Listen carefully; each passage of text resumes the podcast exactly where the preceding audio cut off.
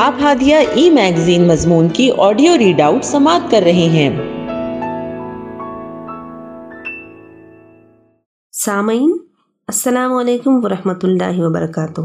میں سیدہ سلمہ، ہادیہ کے شمارہ فروری دو ہزار تیئیس کے مضمون کی آڈیو پروگرام میں آپ کا استقبال کرتی ہوں۔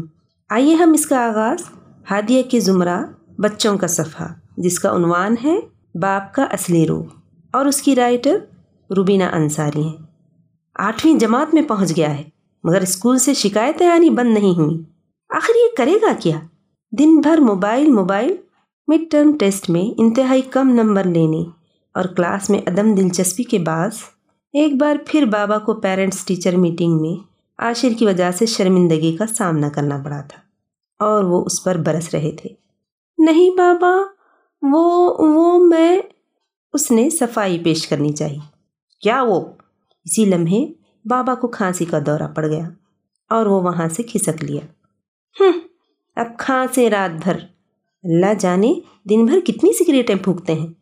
جب اس کی ٹیچر نے سگریٹ نوشی کے نقصانات پر لیکچر دیا تھا، اسی وقت سے اسے بابا کی کھانسی مشکوک لگنے لگی تھی۔ وہ بھی اسی طرح کھانستے تھے، جیسا ٹیچر نے بتایا تھا۔ رواب ایسے جھاڑتے ہیں جیسے خود بڑے قابل ہوں۔ بس پڑھو پڑھو اور پڑھو۔ وہ بستر پر لیٹا، مسلسل بڑبڑا رہا تھا۔ عاشر اور اس کی بہن شہر کے بڑے اسکول میں زیر تعلیم تھے۔ بہن تو پڑھائی میں اچھی تھی، مگر عاشر پڑھنے سے بھاگتا تھا۔ یہی غم بابا کو گھائل کر ڈالتا تھا۔ عاشر کی کلاس کو مختلف اداروں کے تعلیمی دورے پر لے جانے کا فیصلہ کیا گیا تھا۔ صبح سے سپہر تک دو نامور صنعتوں کا دورہ کروانے کے بعد فیصلہ کیا گیا کہ ابھی وقت ہے۔ کیوں نہ ایک معروف کیمیکل انڈسٹری کا دورہ بھی کر لیا جائے۔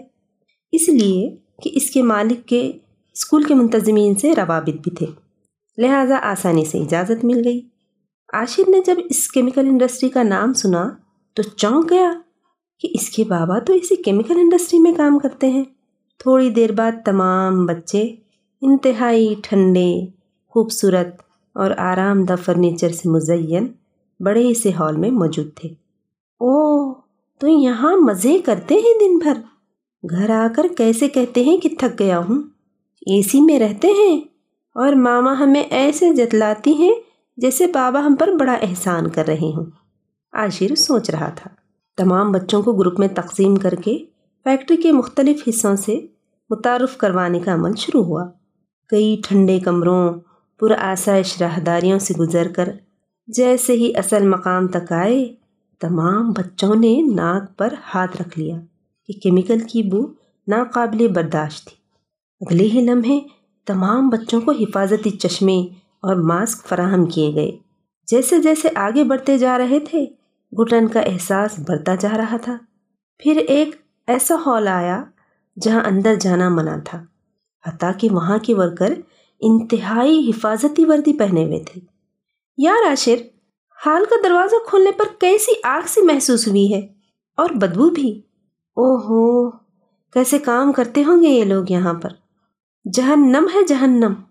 ہاں یار، واقعی میں بھی یہی سوچ رہا ہوں۔ عاشر نے اپنے دوست کی تائید کی۔ ابھی یہ آگے ہی بڑھے تھے کہ بابا کی آواز پر عاشر چونکا۔ یہ میرا بیٹا عاشر ہے۔ بابا نے اس خطرناک حال سے نکل کر وردی کا اوپری حصہ اتار دیا تھا۔ اور اپنے دوست کو متعارف کروا رہے تھے۔ اس نے محسوس کیا کہ بابا کے لہجے میں کافی فخر تھا۔ بابا اتنی خوشی سے کیوں بتا رہے ہیں؟ جبکہ میں تو اسے اپنے نکمے پن کا احساس تو تھا۔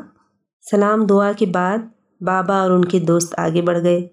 مگر وہ بابا سے تصدیق کرنا چاہتا تھا کہ کیا وہ واقعی اس جہنم میں ڈیوٹی دیتے ہیں؟ تم اپنے بیٹے کو اتنے مہنگے اسکول میں پڑھوا رہے ہو۔ نہ جانے کیوں پیچھے آتے انکل کے سوال پر عاشر کے کان کھڑے ہو گئے۔ بس یار، میرا خواب ہے۔ میں چاہتا ہوں میرا بچہ کل میری جگہ پر نہ ہو، بلکہ ہمارے افسروں کی جگہ پر ہو۔ بابا کی آواز میں کتنی آرزویں پوشیدہ تھیں۔ تو تم اس کی فیسوں کو پورا کرنے کے لیے یہاں اوور ٹائم کرتے ہو، جہاں ہمارا آٹھ گھنٹے کا کام کرنا مشکل ہے؟ یار، اتنی مشکل میں تو نہیں ڈالو اپنے آپ کو۔ نہیں، میرے بچوں کا روشن مستقبل میری نظروں کے سامنے رہتا ہے نا، تو میں تمام حبس، بو، اپنا دمہ سب کچھ بھول جاتا ہوں۔ بابا کسی جذبے سے سرشار کہے جا رہے تھے۔ دمہ عاشر پر تو گویا آخری جملہ بجلی بن کر گرا۔ اف تو یہ اس کے قدم وہیں جم گئے۔ یہاں تک کہ بابا اور ان کے دوست نظروں سے اوجھل ہو گئے۔ مجھ کو چھاؤں میں رکھا اور خود جلتا رہا دھوپ میں۔ میں نے دیکھا ایک فرشتہ باپ کے روپ میں۔ پیارے بابا، آپ ہمارے لیے اتنی محنت کرتے ہیں۔ میں بھی آپ سے وعدہ کرتا ہوں کہ میں آج سے پوری لگن سے پڑھوں گا اور آپ کے تمام خواب پورے کروں گا۔ میری پچھلی تمام کوتاہیوں کو معاف کر دیں۔ آپ کا عاشق، اس نے ایک کارڈ بنایا اور بابا کی تکیے کے نیچے رکھ دیا۔ کیونکہ فی الحال بابا کے سامنے جانے کی ہمت نہ تھی۔